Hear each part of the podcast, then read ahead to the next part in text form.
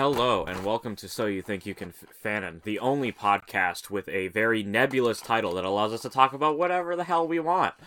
Hell yeah. It's just the two of us, Sergio and Kai, and today today we are going to t- to do a review.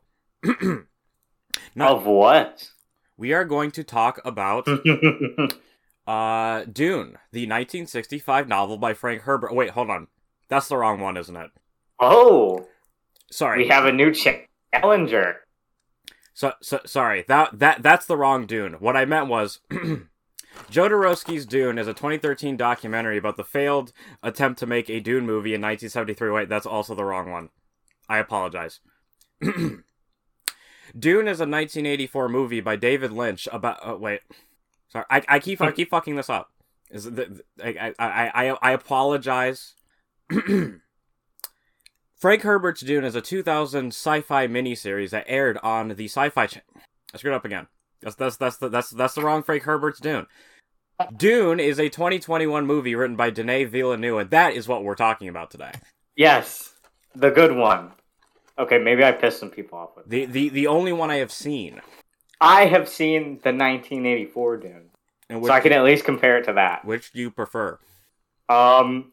Okay, seeing as I saw the 1984 Dune, probably Oh, um 15 years ago, I guess I would prefer the 2021.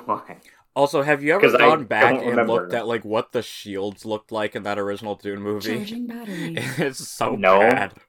It's it's like well, the, now it- I have to take a look. it, it's like these like like uh these these just like blank like uh polygonal shapes appear over them it's it look it looks so bad i don't know why anyone oh my that was gosh, they look like they have, like I don't know, just one of those like a mosaic tile when someone's naked, just covered. What's going on in here? uh we're reviewing dune which you haven't seen so get out of here matt Okay. all right what? so now now that we've decided which property on this planet named dune we are talking about what are your what are your general thoughts on the movie we usually talk about general thoughts before we go into General thoughts are, it's awesome. Go watch it, watch it, and then come back here. Don't just listen to us talk about it. Yes, go see it. If it's still No. if it's still in theaters by the time you're listening to this, go see it. But other than that, um, as a movie, I think it's extremely well done. Um, I really love all of the action sequences. I thought those were pretty good. It um it uh it makes me uh it makes me put on my top hat, my monocle, and swirl my wine and go, mm, pure cinema. It was uh Yes, very very Exactly. good. Um on all accounts, I I am something of a Dune fan myself now. I'm I'm a I'm a big Dune fan. Always has ha, always have been. I definitely just didn't get hop on the gravy train after watching this movie. I Um, did read the book, some of it. Um, great But, cast, uh, great action, great Yes. soundtrack. I know a lot of people are saying the soundtrack wasn't very good. I know what they're talking about. It's good. Um, my only criticism about the movie, um, uh, and I think I th- I think it's uh uh out of all the th- things I, I I will credit Ben Shapiro for. He has a pretty solid approximation of my uh my my issue with the Dune movie. It is 15 minutes too long, and then also two hours too short.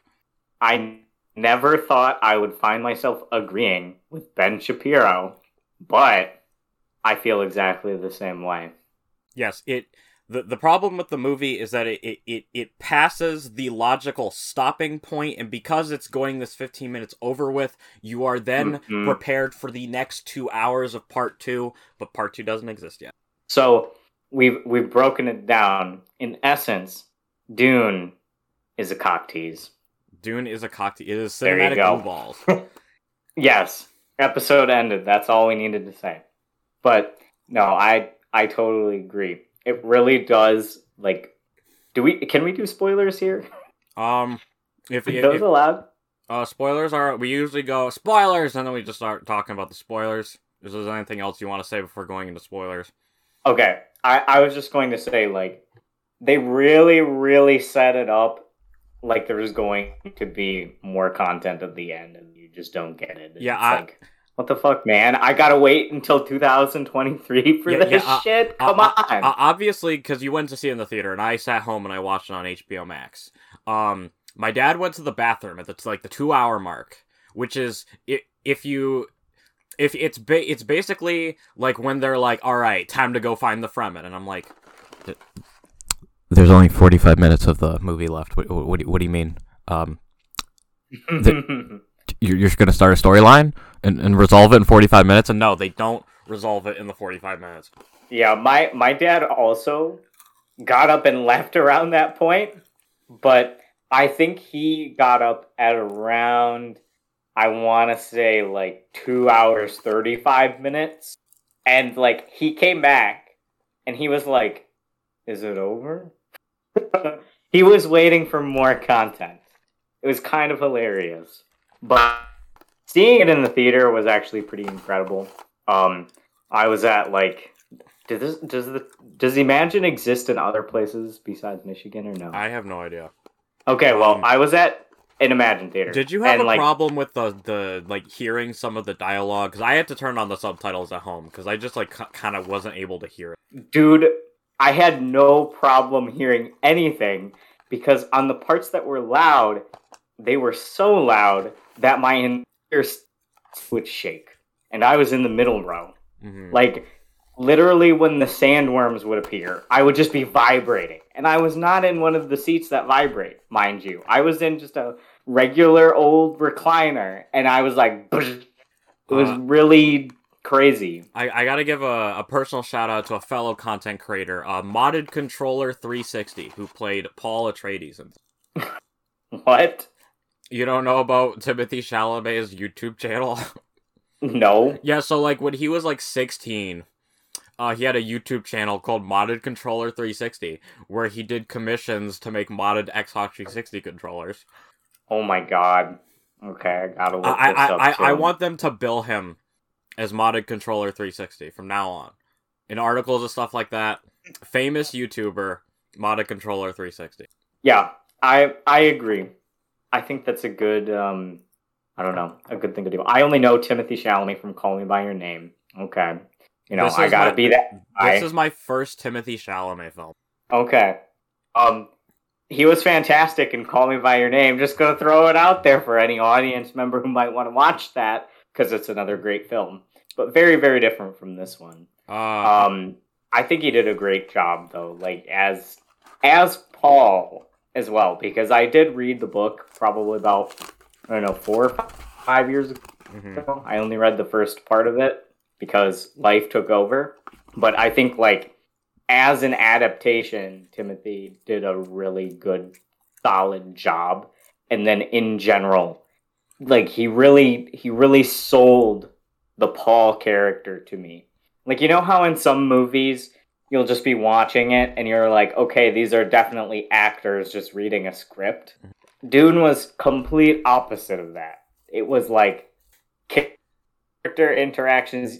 I I felt like I was basically a fly on the wall in the world. Like that's it was so solid. i also really like the uh um uh the character of paul because like there's a part there's a part early on the movie where like you know paul paul goes to go see his uh uh, f- uh friend in the military uh duncan idaho who has the coolest name amongst the cast and the main character got stuck with Yes. Paul. Um, and he's like, "Oh, let me come with you or whatever." In any other story, he would have like snuck on the, the the plane with him and went to Arrakis. Paul Paul's a good boy. Paul listens. Paul doesn't. He's not impulsive and he goes Yes. and runs off places, and I like that. I enjoy that too. He's also uh not a bitch trademark, and that is something I enjoy No. in my uh my in my protagonists. He's competent. he can fight. Um, Oh all- yeah, he's a damn good fighter. I also uh did you hear about all the people uh before like the movie come out there was like some people trying to make some revisionist history and going Paul is a mighty whitey. He's a Mary Sue. really? Yes. See, I don't like I So this was before the movie came out, right? Yeah, yeah, it, yeah. It was before like it was like right around the time they announced the movie. Like there are Hmm. articles coming out going like, just remember, guys, Dune is a story about a mighty whitey. Which, if you aren't aware of that trope, it's where a white dude shows up in a foreign land and then just saves the day. See, I, um, okay, I can kind of understand that if you like only read the Wikipedia synopsis of what Dune is. Yeah. Welcome to the future, where where where modern races don't exist anymore. I don't know. It's just He's like, all he's also very much not a Mary Sue because he very he he No, very much not. has problems in this movie. yeah. You can you can see him struggle throughout the movie to like develop his Again. abilities, and you can see him struggle with his emotions. I- like, if I listed to you different. Paul's like power and abilities, you'd be like, "Oh wow, that sounds like a really OP character," but he's really not. He's not good at what he does. Like he makes mistakes. Literally, like I don't know. There's probably 20 minutes of the runtime devoted to him making fucking mistakes. It, it's it's like uh it's like it's like the Luke Skywalker syndrome. where You start as a virgin baby boy and then you turn into a Giga Chad by the end of the third. but like that. But you can definitely see like his skills aren't just coming from basically nowhere. Yeah, because you get you get actual build up scenes of him training which like to me didn't even feel that slow because normally that feels fucking slow in a movie or a book or whatever but i was like genuinely intrigued to watch all of his like i don't know i guess training mm-hmm. sequences or whatnot because not only did they build up like his character and the characters but they also were definitely helpful for building the world too. Like it was very much a dual action kind of movie where every scene would serve I like a couple purposes if not more. If that makes any sense. I think this movie has my favorite way of delivering exposition because there's a lot in this movie. There's a lot of world Mhm. building. There's a lot of exposition, but it never feels like a lecture. Mm-mm. Like However, I, I will say once you finish this movie, everything you Oh, learn ahead, will be ahead. on the test. Yes. Very true. I was gonna say, like, even the part where um Paul is like listening to this hologram talking about like I don't know, like the Fremen and like sandworms and stuff Yeah. like that. It doesn't even feel like I don't know, like you're being narrated to about like this is how the world works. It feels almost like you're on the journey with him. That makes sense. Unlike the the David Lynch movie, which begins with a bunch of narration. yes. That is one thing I remember from that movie. The Oh, oh, other thing I remember is the blue eyes were better. do- Okay, do- I'm gonna do- throw it out there. Do, do you remember how like uh um uh the way he captured like the the the characters narrating in the book was to just put the camera at them and then apply a voiceover and you just have them staring into the camera for like 30 seconds while they talk in their head. Yes, I do remember that too. I I do remember that even as like I don't know, maybe a five or a six year old watching this movie, uh, I remember a lot of things just felt really awkward. Like it's like, why is this character just like zoning out? Can we not do this? Uh shout shout out to my man Oscar Isaac for fucking killing it. He was an absolute Chad in this movie and like Star Wars they gave him another really awkward line to say, which is desert power. Am I the only one who found that funny? Like every time he said it, I just like it, it would throw me out of the scene. I just thought it was really cheesy, but like in a good kind of way. I didn't even like hear what you said. You cut out. Sorry, sorry. I, I don't know why I'm cutting out, but uh Duke Leto, uh, Oscar Isaac's character, he has this line where he it's des- he says desert power. He says it like three or four times. It made me oh laugh. yeah, yeah, it is hilarious. Be- It because like, feels like, like, just a lame dad. yeah yeah yeah, yeah like, there- there's a part I think it's like after they see the sandworm, he puts his like hand on Paul's shoulder and he goes, "Look, desert power." it's great. It's perfect. A Uh, welcome addition to the movie. Uh, Thanos as uh, Gurney, the the weapons master. Um, I can only see Josh Brolin as Thanos because my introduction to Josh Brolin uh, was Thanos. He sounds like Thanos, and Thanos looks like him. So I just go, "Oh yeah, that's, that's Thanos." I didn't even know that's who that was. Okay, maybe I'm just unobservant, but Oh, and uh, Jason Momoa as Duncan Yes. Idaho. I love Jason Momoa. He was perfect for that character, and then he he uh, Mhm.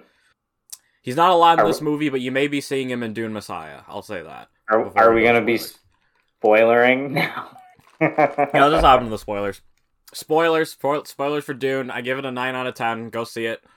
yes, agreed. Yes. Uh, Duncan's death. Uh, F in chat. Definitely. Yes, F. But he does come back as a clone in Messiah, so he's not he's not uh he's not gone forever. That's good. Very much as I was Since- reading into like the the Dune lore, uh, it's very clear to me that I think Frank Herbert loved Duncan Idaho because he just kept him through the series as like clones. Probably. There's just that one character that you can't ever bear to get rid of, and they just gotta be there. And uh, you know what? I think it's better to have a like one of the main protagonists come back as a clone rather than like We're resurrecting them. physically resurrect them or just give them like mega super awesome plot armor so that they never die. Like clones at least make sense. It fits with the like it's fine. But I did want to talk about one thing that kind of necessitated spoilers. And I'm gonna nerd it? out for for a brief second. Okay. By brief second, I mean probably a few minutes. Gotcha. So okay, I'm a resident bug nerd, right? Well, there's a lot of like bug imagery in Dune that I really appreciate, and I don't, I can't really gr- the full meaning of it. Like, I need to watch the movie again to be able to understand how to like put these together, and I'd probably need to see like however many other films they're going to make multiple times just to string together a c- coherent theory of why there's so many bugs here. But um shout out to the ornithopters being based off of like dragonflies and I also see a little bit of cicada in them too. But also noticed at the like foreshadowing of Duncan's death and then at his actual death there's like a beetle. And I think it's a scarab beetle, but I'm not sure. There's a beetle present. And I didn't also notice that. like you did or didn't? I did not notice the beetle. Okay. Well, there was a beetle both times, and then also, um, like the the Fremen wear armor that kind of resembles like the armored plating of a beetle to me. Mhm. And then like uh, what's his face? The the dude of House Harkonnen. I forget his name. Baron. Uh, uh, Vladimir Hark- Harkonnen, the Baron. Him. on the Baron. Yes, the Baron. He makes noises that sound like a cicada. I don't know, like there's a lot of bugs going on around here, and I can't just say definitively, like, oh yes, the the bugs serve as a theme for like Mm, great cinema. danger cinema. Mm. Capitalism. It's something that I wanted to draw your and the audience's attention to, just for like when you watch it and when you see subsequent movies, look out for it. Remember me talking about. I just found it really interesting, like all of the all of the details. The world feels more organic, I think, because these details have been added. Like a lot of like when you think of space, you kind of think of like desolate nothingness, and when you think of like sand, you also think of desolate nothingness.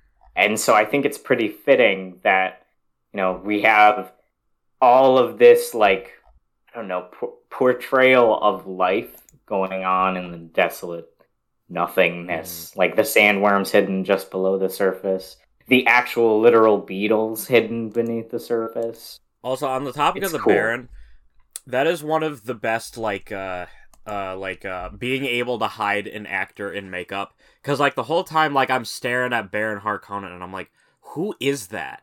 I'm like, I can't tell who this is, but it's, uh, it's Stellan Skarsgård, who was the, uh, Professor Selvig in the Thor movies. Oh, I had no idea. Wow. Yeah, they did a really good job with his appearance in particular.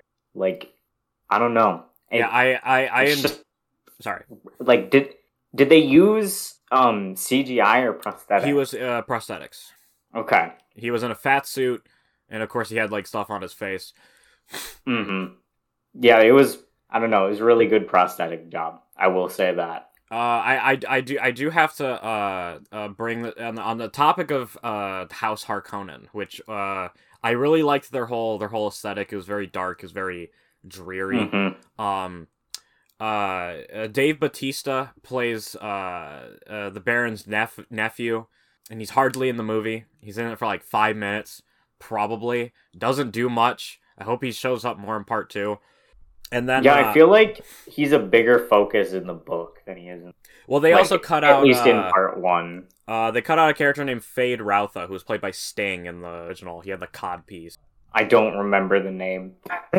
I'll be honest. But but yeah, I it was don't Ra- Ra- Rabban and uh, Feyd-Rautha are like uh Bar- the Baron's two like top lieutenants. Okay.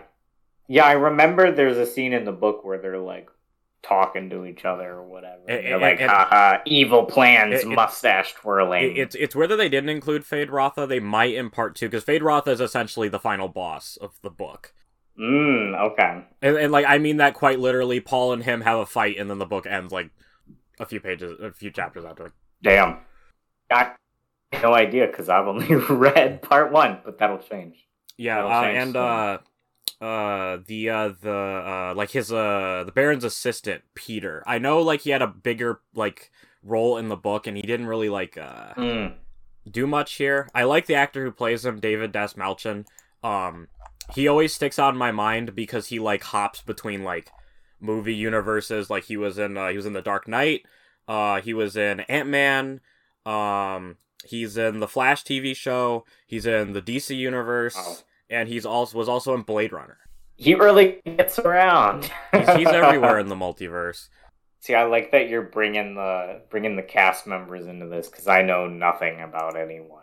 I, I also have to um uh give a give a a a, a, a, a, mark on one of the cast members. So they cast uh, they cast Zendaya as uh, Paul's future love interest, which I'm Mhm. pretty sure they did uh for to, to get people in the seats. She's not in the movie hardly. She just kind of stands there.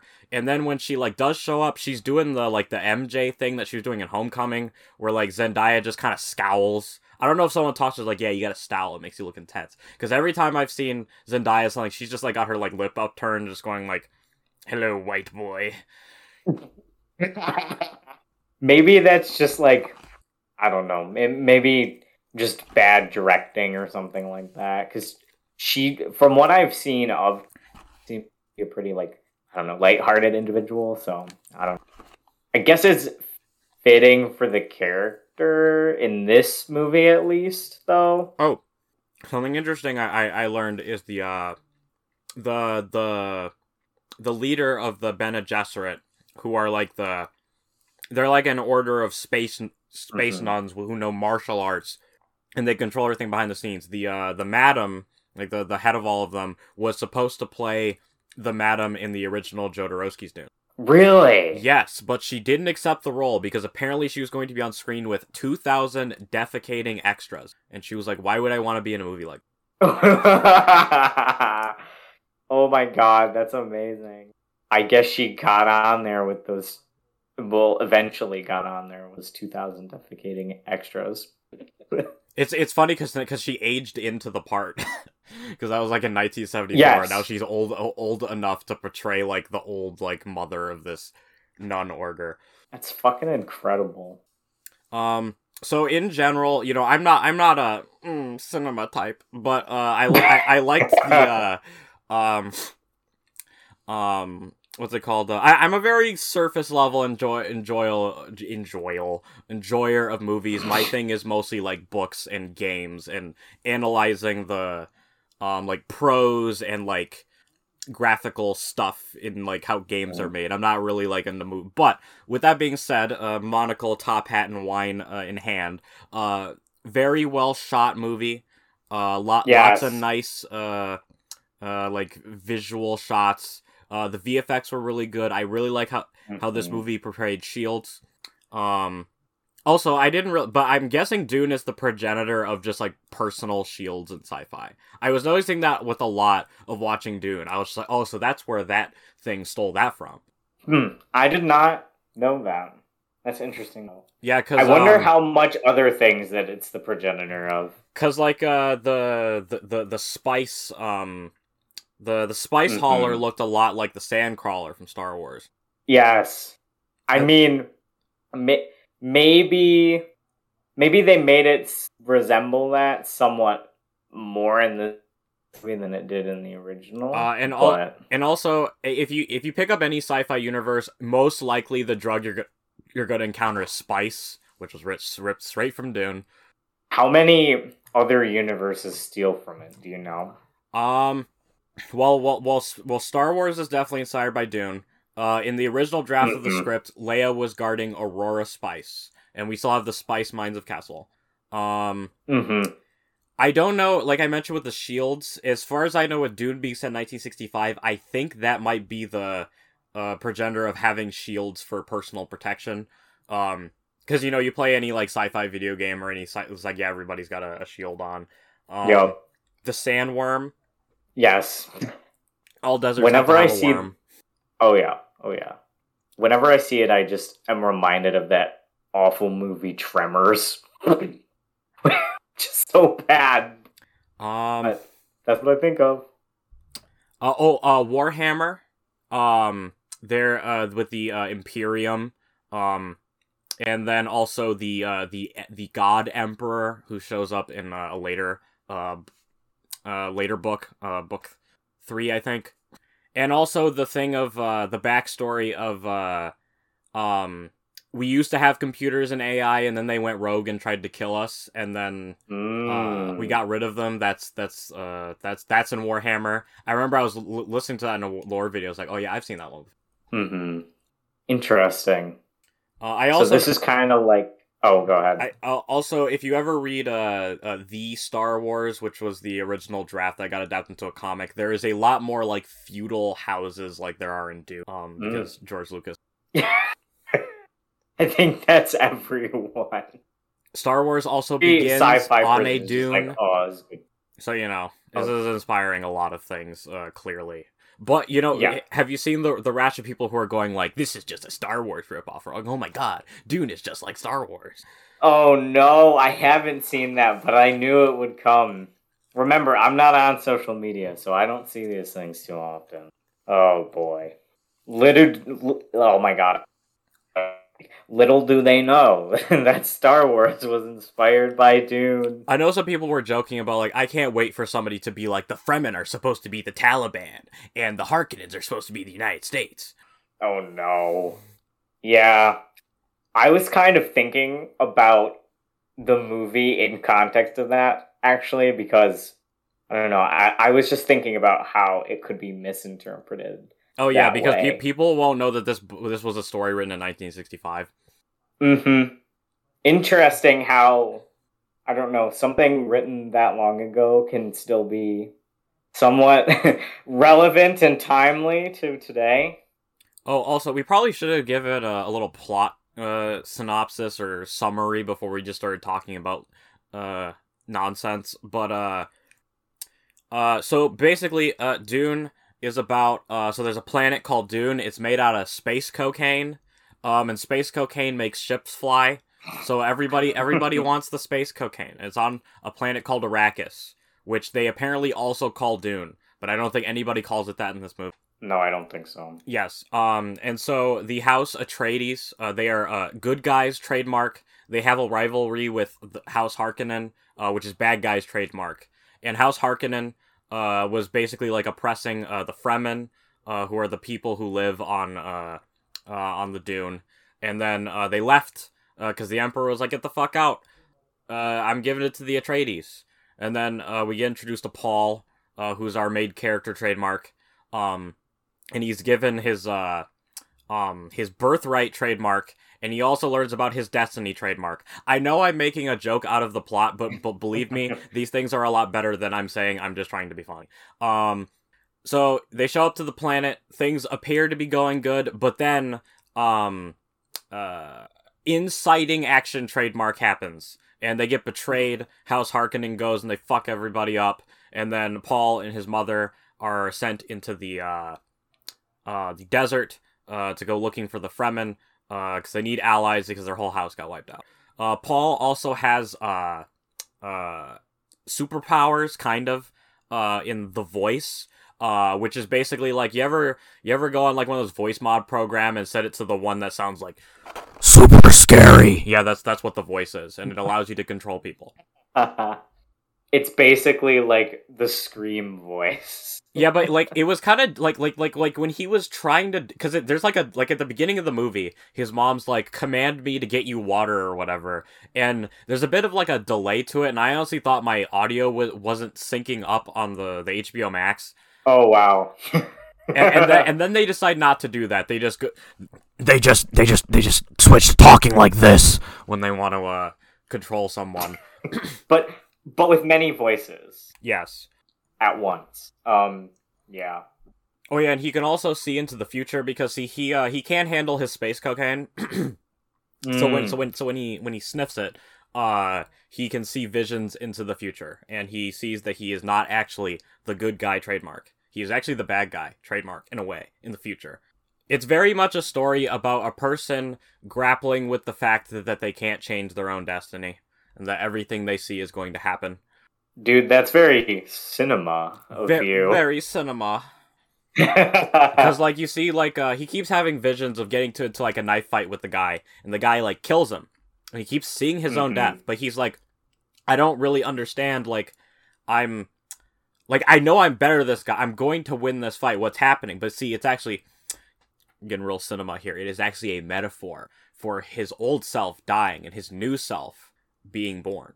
Because he's al- he- he- he's Oh. also uh the Kwisatz Haderach uh, which is a uh, basically a Messiah super duper Bene Gesserit that only a man uh, can can acquire because men men are the best. Yeah, that's right. I said it. I'm kidding. Men are not. But but but but but no, legit legitimately. So like the, the the the lore behind it is that the Bene Gesserit can only access the memories of the uh of their mothers because they women only have double X chromosomes. But because he has a Y, he can see into both, and this this this makes him a, a super boy.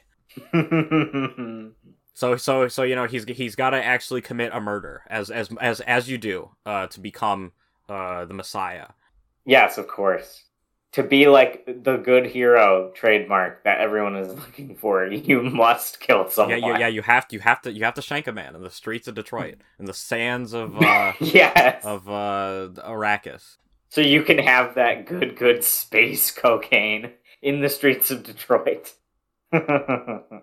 Also, um, due to uh, um, uh, so the Bene Gesserit, another thing that they do is they they go to every planet and they they like spin like legends and stuff like that. So if like one of their order gets there, they can just show off their uh, cool martial arts and they'll go, "Oh my god, you're one of those people."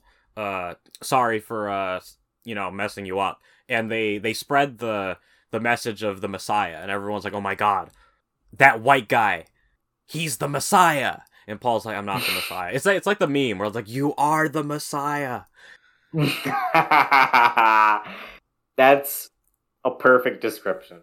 But, you know, it does kind of fit with what the criticisms of this movie are of the mighty whitey kind of thing. Yes, it, it is very like surface level. Like like you you could cast Paul as a black guy and it wouldn't have it wouldn't have changed anything. Maybe, maybe that Yeah. would get people to stop complaining about it. I think people would still find some. Gonna be honest. I mean, people people find ways to complain about about about about anything. Uh, another thing uh, that they didn't really like go into was the storyline of the Doctor. So like, there's this like Doctor guy, and he betrays the Yes. uh, um uh he betrays House Atreides. He lowers their shield so they can get attacked. Um, and then uh he like uh he po- he poisons or not he he he attacks Duke Leto, Oscar Isaac's character. and He's like, listen, this just kind of comes out of nowhere. He's like, listen, the Baron has my wife. I'm going to give you a cyanide tooth so you can have your revenge. And then like he shows up with with uh, Duke Leto's like, all right, Baron, give me your wife, and Baron, give me my wife. And Baron's like, oh, I already, uh, I already, I already killed her, and he, that was the end of that. Yeah, I felt like they went into more detail about that in the book. I also uh they removed Yeah. uh the Baron being a pedophile, or or maybe they maybe they uh maybe they they they did kind of mention his affinity for men, but I didn't uh I'm I'm I'm not remembering if they talked about that in the movie. If they made like I don't think so. Maybe I missed it too, though. I did I did hear that the director saying they were trying to tone him down for modern sensibility. I mean, I don't. okay. It, it, if you're trying to make me hate this guy, making him a pedophilic, uh, fat, disgusting ball of lard, uh, kind of is you know making me hate him. Oh, I I I- enjoyed the throat singing. Throat singing? Yeah, remember, when they go to the planet of the Sardaukar, who are like the you know the Imperial's elite guard, there's just a dude Mhm. throat singing as they're like slitting people's throats and like uh Oh, yeah. that part was so, I was like oh my god this is so weird I love this That's the though. It's supposed to be weird. yeah I'm glad I'm glad this movie was made I'm glad they just like the studio didn't uh go in and um well th- there was a lot cut out like we were supposed to see like uh, Jason Momoa meeting with the Fremen, and there was also going to be Hmm. like uh, this dinner scene where uh, uh, Josh Brolin would have sang the Atreides national anthem, which also is a scene that they cut out of the da- the the David Lynch movie because uh, Hmm. Josh Brolin was played by Patrick Stewart uh, back in the day, and like he shows up to Paul's room and he's got like this epic instrument. He's like, "This is for the road," and then they didn't do that scene in that movie, and they cut it out of this one. They just don't think it's worthy. Also, bagpipes guy uh, who comes out when they uh um uh, when they arrive on Arrakis. I hope he's okay. I hope he survived the attack. Me too. Shout out to Bagpipes. Shout out to bagpipes guy. Also, shout out to um. My God, I just forgot what I was. Going. Real nice job, guy. Oh, I remember. Okay. Shout out to Paul's mom, Jessica. Her actress is really great. Like I don't know if she's been in anything else. Probably, I assume she has, but I don't know. To me, her character was like, I don't know, She was even in uh, more. Doctor Sleep, which I think you. Oh, I did see that. Okay, okay, that She was Rose the Hat in. Doctor Sleep. was. Oh my god. Okay, I thought she did a great job at playing Rose the Hat, but that's a topic for another day. Um, I don't know. Her just she has a very good control of her face. Like that sounds like just a thing to say, but I don't know. Her her emotions in here really sold it to me. Yes, uh, she was also very good.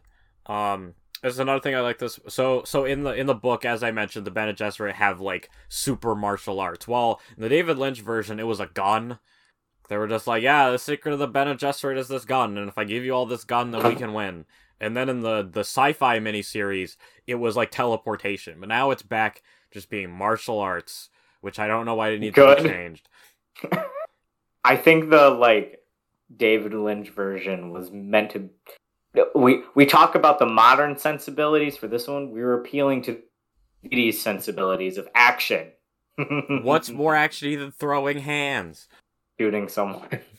The the the, the one awkward part. America liked that. The one awkward part of the movie, I would say, is when the VFX kind of failed me. Is like when the um, uh, when Paul's having his visions and he sees like the Fremen army attacking what I assume is like the Harkonnens or whatever, and like the dudes are moving super fast, and then like it cuts to like like the, the helmet comes down and his face has been superimposed onto the the armor. I was like, oh, that that that doesn't look great.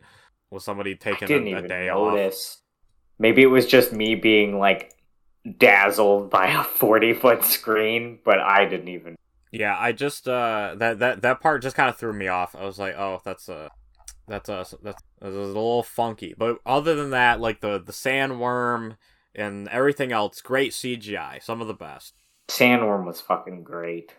I think may- maybe this was just because when the sandworm appeared, anytime my seat would shake, but probably one of my favorite parts of the movie towards the end when he and his mother are like face to face with I- the giant. I, I love the line of like we can't walk like normal human beings, and they start Oh chugging my around in the sand.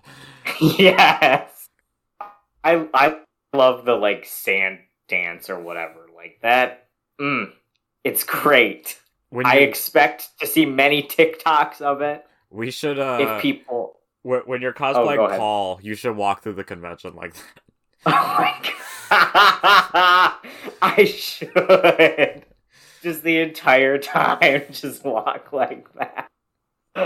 Uh, people would be taking videos of me. I'd go viral. I'd get famous, guys. Desunya. The Cat, like cat boy Paul. Paul. No, we're not doing that again. Okay, we might do that again. But um yeah, what was your what was your favorite part of the movie? My favorite part of the movie, well, obviously the throat singing scene was a, a certified hood classic. Uh, I, I liked uh, Leto uh, confronting the Baron, um, and poisoning him. I liked the scene. Agreed. I liked the scene where uh, Josh Brolin and Timothée Chalamet uh, duel. Um, that that was that was a good scene. My all-time favorite besides the sandworm appearing was um when they're in when Paul and his mom are in the ornithopter and then they go into like the sandstorm. hmm I don't know, something about it just hit different. Like the I'm I'm gonna sound cinema here, but I'm an actual like mm, cinema kind of person. Uh, just like the bright orange color palette. I I So also like the the Gom Jabbar scene, which I think is one of the most famous scenes. I'm glad that it like in the other ones they show you like what's happening to Paul's hand, or at least what he thinks is happening to Paul's hand in the scene. Basically, he's like the the the, the queen mother or whatever puts like a, a needle to his neck and it's like if you move your hand out of this box, you're gonna hit my needle and you're going to die. And he imagine he he feels immense pain, uh, but Paul ain't a bitch trademark, and he doesn't pull his hand out of the box. And the other ones, you get to see what he thinks is happening, but I like not being able to see what was happening. Mm-hmm. It leaves Yeah, more to the a nice imagination. Yes. Yeah, there's a lot of really good small details in that I think are underappreciated. Because, like, you know, we, we love the cinematography, we love the amazing VFX, but, like, just things like that. And things like the beetle I mentioned earlier. I don't know, there's something about it that's just nice. Also, um, we uh, I, I would like to write an open letter to uh, Legendary Pictures and uh, not Leg- I think it's Mm. Legendary Pictures and Warner Brothers. So I've been hearing that Denis Villeneuve is a chud and he only wants to get to Dune Messiah. Well, Yes. counter argument, uh, we will adapt Children, God Emperor, Heretics, and Chapter House Dune for you. We'll direct it ourselves. Yes, we just need money. Yes. Like, just give us the two hundred million dollars and we'll make you some us, and movies. we will do it. Yes, and you will make lots of money in return. Yes, I, I also want to recast uh, James McAvoy as uh, Leto the second because who doesn't love James McAvoy? Yes, totally agree. Um, do you have any more thoughts? Uh, do I have any more thoughts uh, in, in regards to uh, Dune? Um, uh, other than I, I, I, I, the book I really want them to get to uh, in these adaptations is God Emperor of Dune because uh, basically at, at, at that point, uh, so Paul's son Leto the second becomes like a like a half man, half sandworm, basically, and he's like this weird like man in like a seventeen foot long sandworm body, and like every artist has a different interpretation of what this thing is supposed to look like. And I was like, I just need to see this on screen. It's such a weird thing. Um, like I gotta see it. Please let us get to that point. Or alternatively, um, why don't we just do it? I mean, we could also just do it. What, what, when, Please give us money. whenever Dune hits the public domain. Mm. No, I think that we should just, as directors, we should be acquired by Yes. a major studio, and and then have them just funnel money of us. It's a bit easier than waiting for public domain because I don't think that's going to happen anytime soon. Also, I would also like to point out to Mr. D- Denis Villeneuve, who says that Paul's story ends in Dune Messiah. He is in Children of Dune. Is not the end. I don't know what you're talking about. Yeah, it's okay. We'll replace him. It's We'll, fine. we'll replace him. We- they, they, don't need him. We know what we're talking Uh, about. yes, or at least I'll know what I'm talking about when I've read. Yes, once once books. once we read the Dune books, we will know what we're talking about. Or alternatively, we can just read the Wikipedia article of them. Yeah, yeah, yeah, yeah. Making a movie having only read the Wikipedia synopsis. I'm sure there are some movies that uh that actually happened for. I know um uh I know like like I know like the developers of Assassin's Creed say they consult the Assassin's Creed wiki uh several times during development to like check up on things. Or like I know Nice. like uh, the current writers of Power Rangers check like the Ranger wiki, and they also go on Netflix to rewatch episodes because they don't have like a Okay, well, big guidebook. that's good at least. I can appreciate checking up on content. I, I I also know that uh um during Solo there was a lot of checking of Wikipedia uh for certain things. it Which, shows. which, which, which, yeah, d- due to some of the really out there and weird references in Solo, it does definitely feel like somebody was was on Wikipedia just throwing shit out there. Like, uh, occupational hazard. like somebody, uh, it's like it's uh, it's Han Solo's girlfriend in that movie. She mentions that she's a, a uh, like a master of Teräs Käsi, uh, which is a is a Star Wars martial art that originated in this really bad, um, uh, PlayStation One game. And like I heard that, and I was like, what? Who? Who was on Wikipedia? How did you remember that even? Because I'm a man. Star Wars nerd and I know this stuff. Okay, that's true.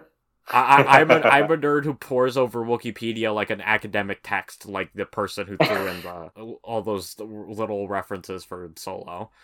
You're the typical audience I am the typical catering audience. to. How does it feel? Uh, good. But anyway, enough about Star Wars. This is Dune. Any more points on the floor? Oh, I I got an email back from Canonically Incorrect Podcast. What? Remember, I I uh, I sent an email to the uh, Canonically Incorrect p- Podcast. Shout out to them. Um, for a collaboration, they responded to me. Oh, good. Yes. Also, I was asking what because you completely cut out. oh, I'm so, sorry. Good. Yeah. That's awesome. Uh, I can read you the email right now uh, for our viewers who will get this very late, but I'll read it now since we're in the middle of recording. Yeah. Hello, Sergio. Thank you so much for reaching out to us. We would be interested in a collaboration, but unfortunately have all of our collab interview spots for the podcast next year filled up already. Apologize that it took us so Ugh. long to reply. We were listening to your episodes to get you know you all better and trying to clean up our schedule, but with the people we already have lined up, along with Maya's schooling and my job, we weren't able to accommodate. You guys all seem great, and the podcast is a lot of fun. So I wish you best, all the best in uh, this next year. We will keep you guys in mind for next year, though, if that's something you still want to do. Thank you again, and I'm so sorry for the failure on our part. No failure here. So We're they like us. we're glad just to be. Con- I, I, I like hearing that because I was I was really worried that they were gonna be like, oh look look at these chuds over here. Um, their Well- podcast is terrible. Oh, they're too mean. But I'm glad. I'm glad. They're, I'm glad we've got some new fans. If if they are fans, I don't want to make a uh an assumption. yeah, don't. Yeah, don't don't assume someone's friendship, Okay. man. Okay. no, that that's feel good. Hey, we're getting recognized. Yay. I mean, they still could think we're chuds, but I'll take the compliment. Because I I I I I I I've, I will admit I've only watched one of their episodes from when this uh. From, from, from the, the day we are recording this, I watched one of their episodes, and the way they start their first episode was very us. mm. It was a lot of I like, still uh, who's starting first? Are you starting first? Who's doing the intro? Am I doing the intro? Yeah. Hopefully, um, hopefully they've figured that out over the course of their podcast because we sure as hell haven't yet.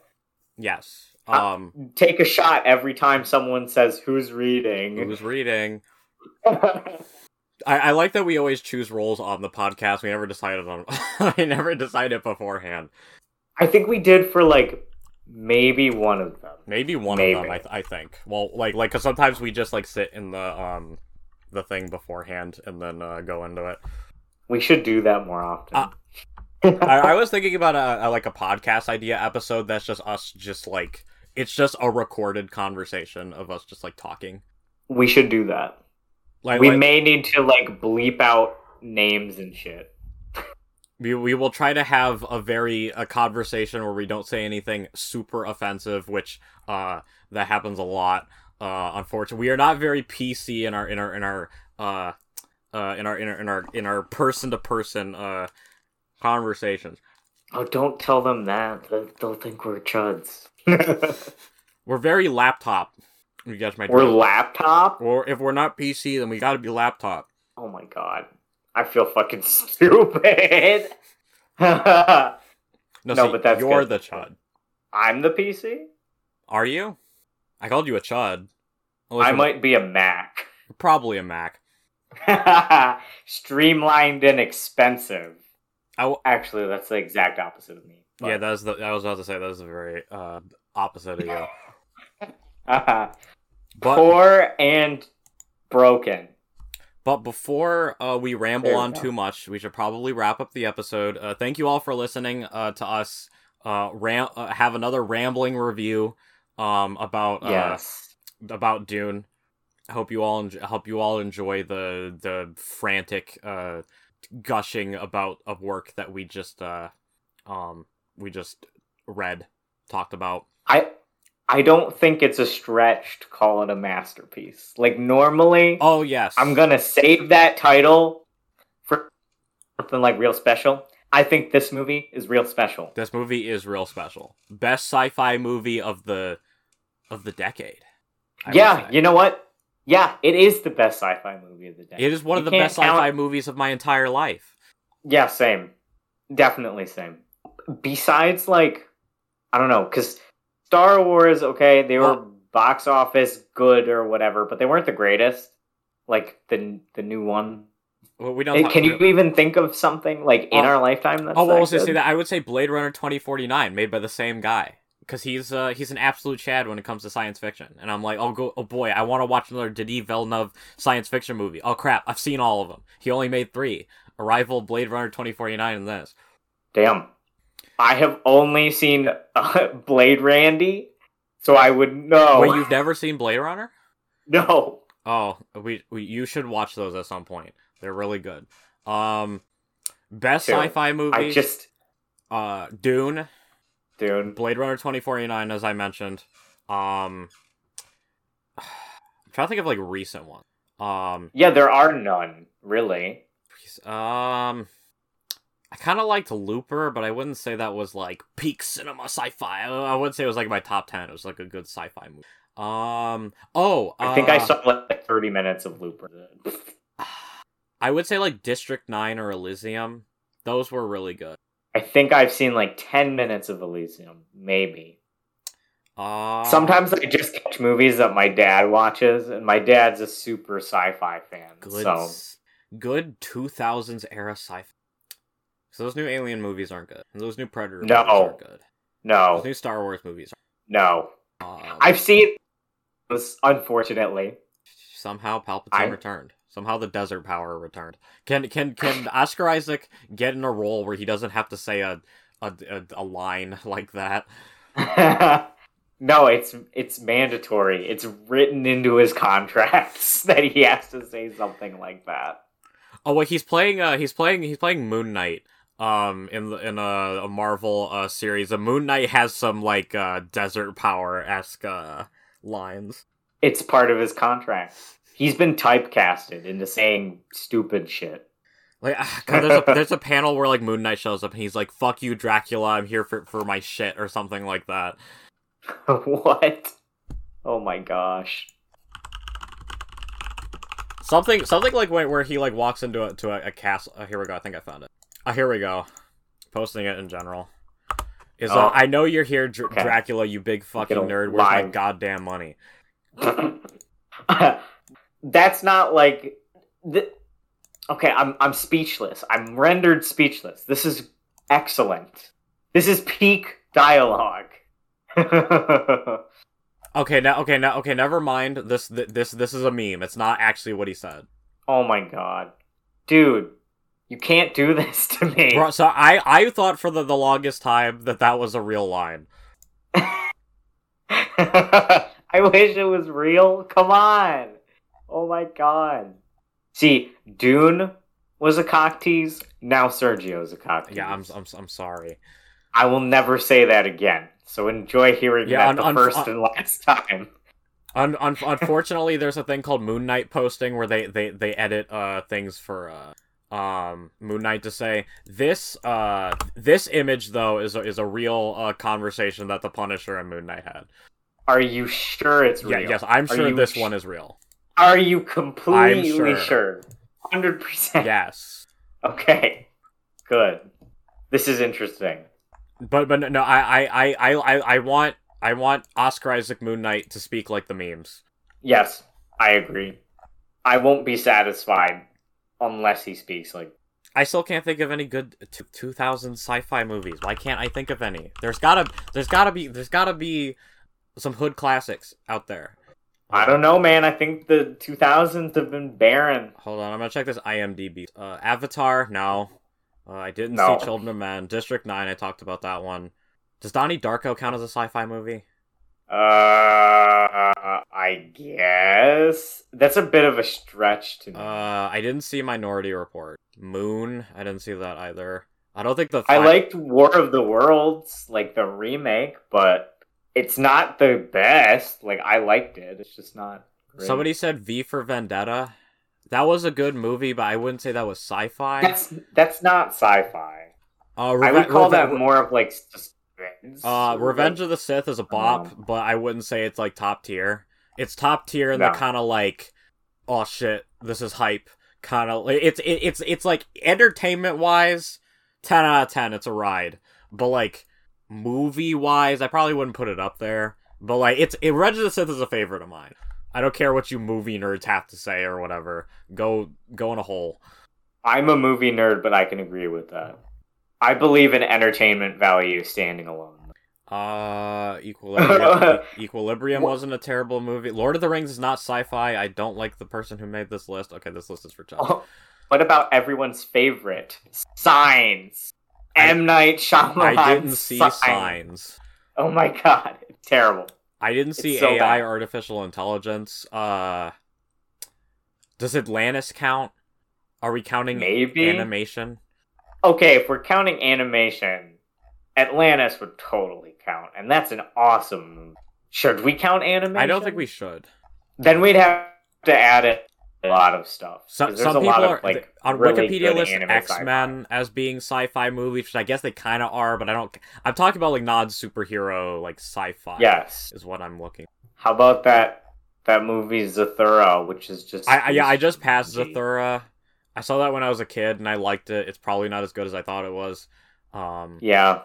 Yeah. uh, against never is ag- good. ag- against uh, this mentions V for Vendetta, which I guess if they're gonna count V for Vendetta as a sci-fi movie, then yeah, I would put it up there. 'cause For some reason, I keep seeing 28 Days Later listed. that's a zombie movie. That's not a sci-fi movie. I know. It's weird. Say they they got like WALL-E and Nine, both great animated movies, but not something I can. It, Dragon Ball Evolution is not. Don't don't don't put that on a list. Can we forget about that? They've got I Am Legend as well, which I didn't see I Am Legend. to, to, it's a pretty decent movie, I would say, but like I don't. They got Consider it Watchmen as a sci-fi. sci-fi movie. Again, I really like Watchmen, but it's not a sci-fi movie. They're just bad at classifying. These lists are just bad. Uh, yeah, I'm on the 2010s now, and I'm not real. Uh, I did the first Transformers has a special place in my heart. It's got a lot of great action scenes with the Transformers. Not a great movie, but it's like one of those like cult classic kind of like this is th- this is good for me. Despicable Me 2 is not a sci-fi movie. I'm sorry, list. No.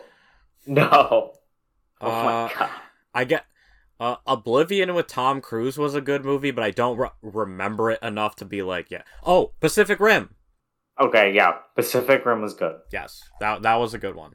Uh, we'll put that on the on the list. Be- one of the best of two thousands era sci-fi. Uh, Godzilla, the the 2014 one. Does that count? It, I I think it does. see it. Mm. You didn't see the 2014 Godzilla? No, I didn't. It's the only. Well, no. There's two Godzillas that I haven't seen, and that's one of them. I forget the other one. I didn't like Interstellar. I don't know if that's like a controversial statement. I wasn't a fan of it. I thought it was boring. I can agree with that. It's it, it's got some cool science. Um, we don't talk about the the, the RoboCop remake. Okay, I've got one. What? The Martian. I didn't see The Martian, but I heard it's a hood classic. It can go up there. Oh, Ex Machina. It's really. Did you ever see Ex Machina? Mm-mm. That is another very good movie with Oscar Isaac in it. Okay. He's But- got a type. The Hunger Games uh doesn't count. Uh, I mean, I, No, I guess it kind of counts, but it's bad, so it doesn't count. That's not sci-fi. That's just, it's not. Uh, the Divergent not. series does not count. Doctor Strange also uh, legitimately doesn't count. It's a movie with magic in it. but Shin it's Godzilla. space magic. I would put Shin Godzilla on there. I, I guess. That's the other one I haven't seen. I haven't seen 2014 or the only ones I haven't because I know that I've seen all the fucking old ones. I- I all get- of them. I guess Guardians kind of counts because they're they're Guardians is more sci-fi than most like. I guess they're the most sci-fi out of any like superhero movies that I would count. I still I I consider superhero movies to be like a different genre. Does that make sense? Yeah, I, Like, yeah, I, I get what you mean, but like well, if we're just talking about Guardians, Gu- Gar- Guardians isn't necessarily like superhero. Like like if you get what I mean. that's true. That's true. L- like you could take the you could take the Marvel branding off of it, and it and it could kind of just stay on its own. yeah, we'll count it. We'll Uh, tentatively count it. I like Alita Battle Angel. I wouldn't say it's peak sci-fi. It's just a good movie. Uh, I hate Godzilla King of the Monsters. Not a fan. okay, okay, okay, okay. So, so the parts of Godzilla King of the Monsters where Godzilla's on the screen, ten out of ten. If he's not on the screen, zero out of ten. Worthless. Don't, don't, don't, don't make me list. Don't make me remember Terminator: Dark Fate. oh no. I, I, I go through this and I see like Oh. Terminator, Dark Fate, and I see those Alien movies. I see those. All all my favorite sci-fi franchises being rubbed through the mud. Also, um, the the the the the, the Bane strong woman cyborg in Terminator: Dark Fate has a bowl cut. Please, can we get rid of the bowl cut? Uh, Charlize Theron had one in one of the Fast and Furious movies. Just stop. The stop it with the bowl cut. It, it doesn't look good on anybody. Yes, I would like to nuke both bowl cuts and mullets. Oh, actually, get rid of them. Uh, the the Hood classic Godzilla against Mecha Godzilla came out in 2002. That right there is peak sci-fi. It's my favorite Godzilla. Yes. Or um my Tokyo favorite- SOS. it? It- it's the 2004 one. That's, to- that's Tokyo, SOS, is good. Oh, Godzilla Final Wars. Final Wars is great. Great, absolutely good. Is Giant Monsters All Out Attack or whatever the fuck it's called? That the did not come out in 2000. It doesn't count. Ugh.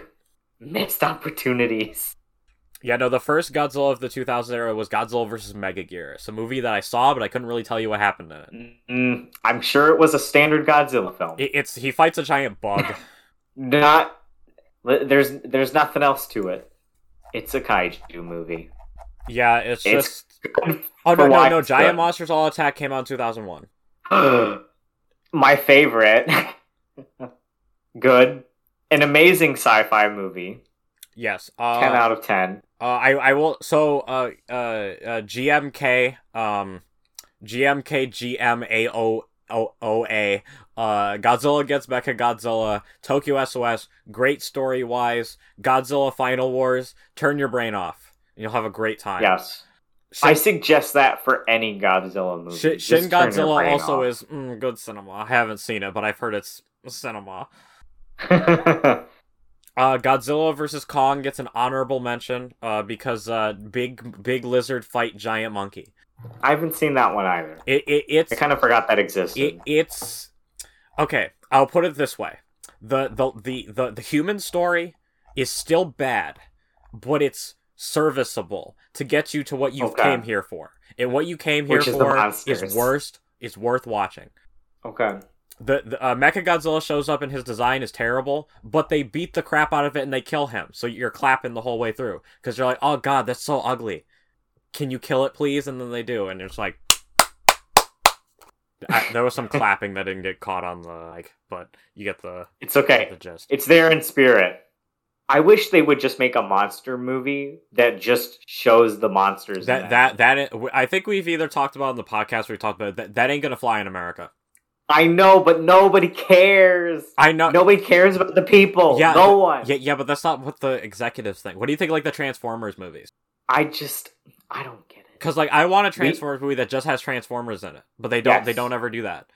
We The, Okay. The, all we need is big things fighting each other. That's all we need, producers. like That's all we need. like uh in Bumblebee, uh, which was a actual, which is the probably the best uh Transformers movie where they actually like told a compelling human story. The best part of the movie is the 10 minutes where you're just on Cybertron watching Optimus and the rest of the Autobots fight the Decepticons. This is the best part of the movie. That's what I came here for. I don't care about the human characters. I came here for the giant robots. Yeah, we just want to see the giant things fighting. We don't we don't need focus groups to see like what kind of romance we want, what kind of friendship subplot we want. No. Big things fighting each other. That's all. Big, big robot. What's on what's on the title of the movie? Why you came to the movie?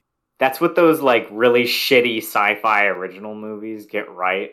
Cause like They're like and and I mean sci-fi is in like the channel, the television channel when television existed. Because I, I I didn't watch the fifth trans. I watched like because like I saw like the first three. Like I saw them in theater, and I kind of fell off. And then my little brother's like, "Let's watch uh let's watch the fourth one."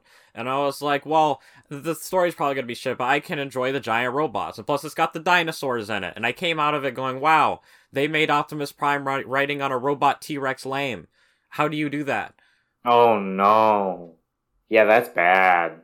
That's so They they, they made the parts with the robots bad. Like, how do you how, like what? I there wasn't. It was, it's, uh, American studios don't know what they're doing. Is No. the moral of the story? big things fighting each other. That's all. But um are there any more good sci-fi movies we'd like to address? There are very few in the 2000s. Um, I I think that's it. To be honest, All right. So here's my conclusion. Um, as you said, producers take notes. Please make us directors, and um, go watch Dune. go watch Dune. Go watch literally probably the best sci-fi movie of the 2000s. Go watch. And always remember, we love you. We love you.